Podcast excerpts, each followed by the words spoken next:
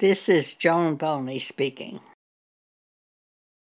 We look at these Old Testament scriptures very carefully because the Apostle Paul said in 1 Corinthians chapter 10, verse 11 Now all these things happened unto them for examples, and they are written for our admonition, to warn us, to give us insight, upon whom the ends of the world are come.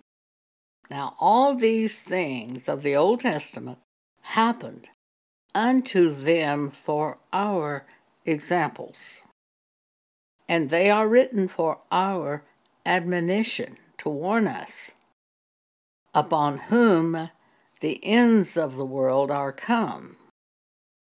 Today's churches have become so apostate, throwing away scripture, teaching that God loves you and wants you to be happy, and of course you can marry that divorced woman, of course you can marry that divorced man. Things like that. Contrary to the Word of God. These examples of the Old Testament show the power of God and the fierceness of God. It's not a thing where God wants you to violate Scripture to make yourself happy. The Scriptures keep us in an area of safety the world doesn't have.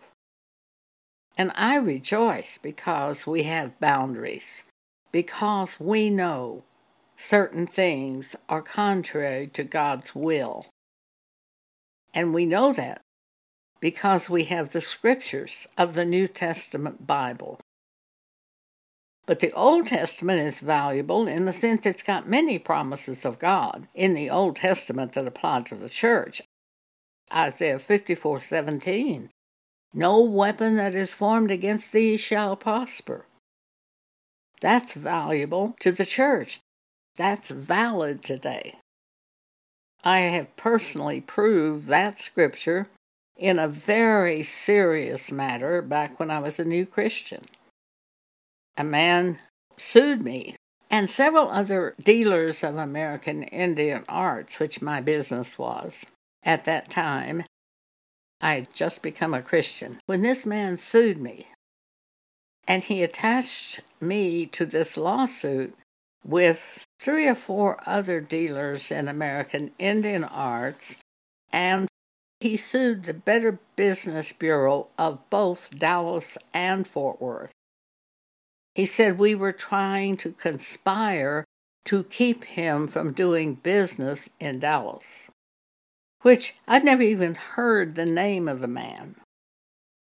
He was coming to town and renting a motel room and advertising that he was selling Indian jewelry at 70% off. This was in 1975 when there was a big boom in Indian jewelry in the United States. So he thought he could get money from Dallas and Fort Worth, as well as all the Indian arts dealers, by claiming that we were trying to keep him out of Dallas. The Dallas News had come to me at that time and asked me if I would write an article about Indian jewelry and how to protect yourself because there was so much fraud going on at the time. I did write the article for the Dallas News, and the man sued me along with the others. God called this to my attention. Isaiah 54 17. No weapon that's formed against thee will prosper. At that time, I had a lawyer representing me, but the bills were so much that it was causing me to lose all of the profit from my business. And at the rate I was going, I knew I would be back in debt. I saw this scripture, or it was called to my attention Isaiah 54 17. no weapon against thee shall prosper. Well, if a weapon against me is not going to prosper, why am I paying all this money to a lawyer to represent me? I decided. I'll just go to court without any legal human counsel. I'll represent myself. So the Bible says, No weapon formed against thee will prosper, and every tongue that shall rise against you in judgment thou shalt condemn. This is the heritage of the servants of the Lord, and the righteousness is of me, saith the Lord.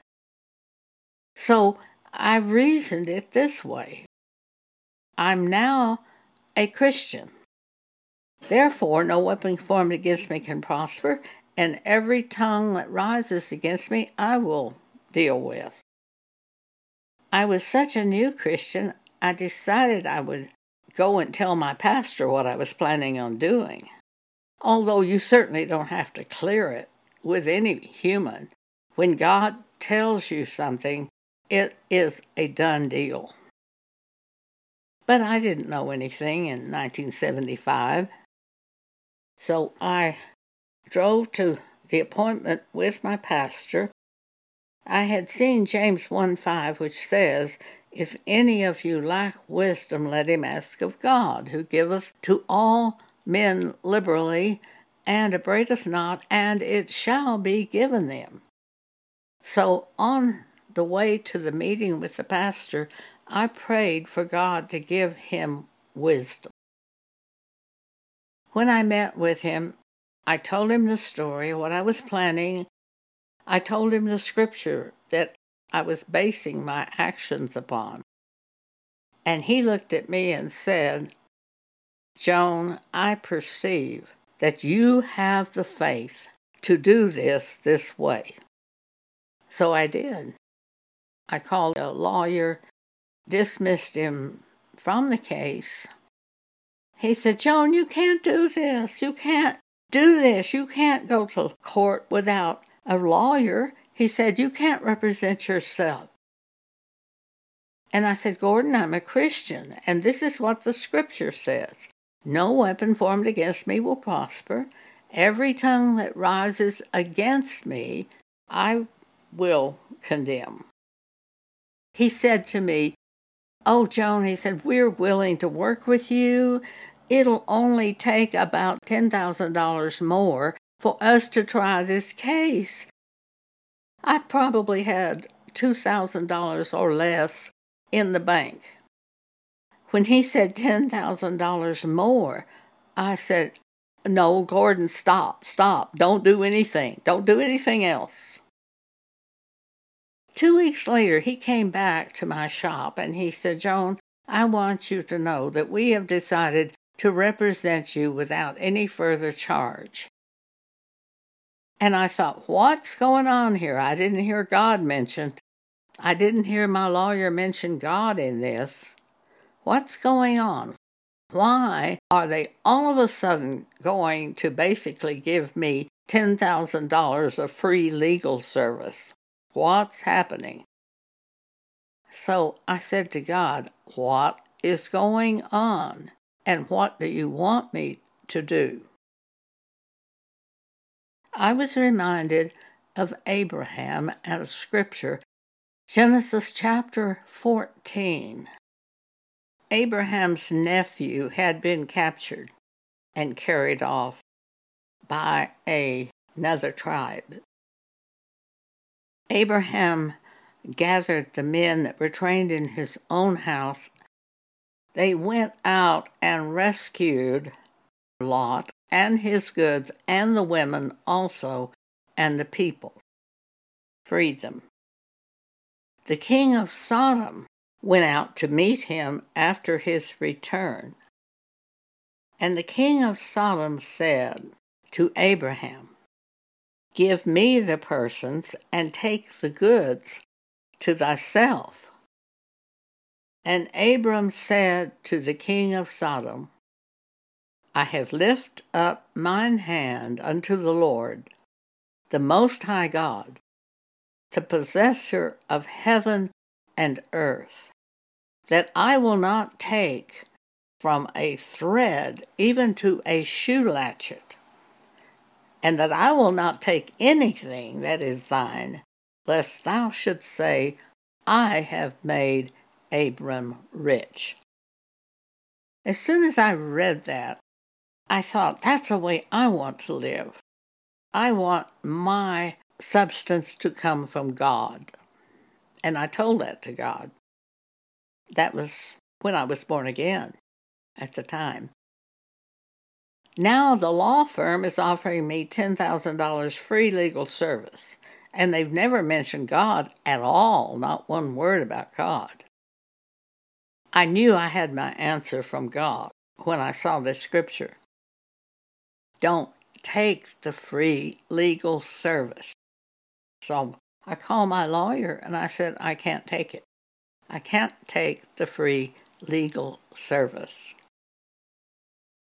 I will continue to plan to go to court without any human legal counsel. Of course, I was scared. God gave me about 14 scriptures at that time. I recorded them on my cassette tape, front and back of the tape. So if I woke in the night, I could turn the tape over and play the scriptures again and fall back asleep to those scriptures playing. It was about six weeks until the trial was scheduled. So I played those scriptures, and God gave me other scriptures, and I added those other scriptures to keep hold of my faith and not waver. Six days before we were to go to court, the man who was suing me's lawyer called, and he said, I'm calling you because you don't have a lawyer. I need to tell you that our client has dropped all charges against you. There'll be no trial. He said, We tried to tell him he had no grounds to sue you, but he was like a madman. He would not listen to us. I said, Well, did he drop all charges against everybody? He said, Yes, he cut everybody loose. I learned a second thing we who are blessed by God are blessing to other people also. Good things happen to them when we are of God. Exodus chapter 4. God is sending Moses to deal with Pharaoh and the children of Israel. Starting at verse 21 and the Lord said unto Moses, When thou goest to return into Egypt, see that thou do all the wonders before Pharaoh, which I have put in thine hand. But I will harden his heart, that he shall not let the people go. And thou shalt say unto Pharaoh, Thus saith the Lord, Israel is my son, even my firstborn. And I say unto thee, Let my son go, that he may serve me. And if thou refuse to let him go, behold, I will slay thy son, even thy firstborn. Which God did with the tenth plague and after that, Pharaoh was glad to get rid of the children of Israel. Exodus 4 And the Lord said to Aaron, Go into the wilderness to meet Moses. And he went and met him in the mount of God and kissed him. Aaron is the brother of Moses, the older brother, three years older. And Moses told Aaron all the words of the Lord who had sent him. Because God wanted Moses to speak, but Moses kept debating it with God, and finally God was angry with Moses and said, All right, Aaron can speak. You will be like a prophet to Aaron. You will put my words into Aaron's mouth. He'll speak. So Aaron uh, is out to meet Moses, And Moses told Aaron all the words of the Lord who had sent him and all the signs which God had commanded him. And Moses and Aaron went and gathered together all the elders of the children of Israel.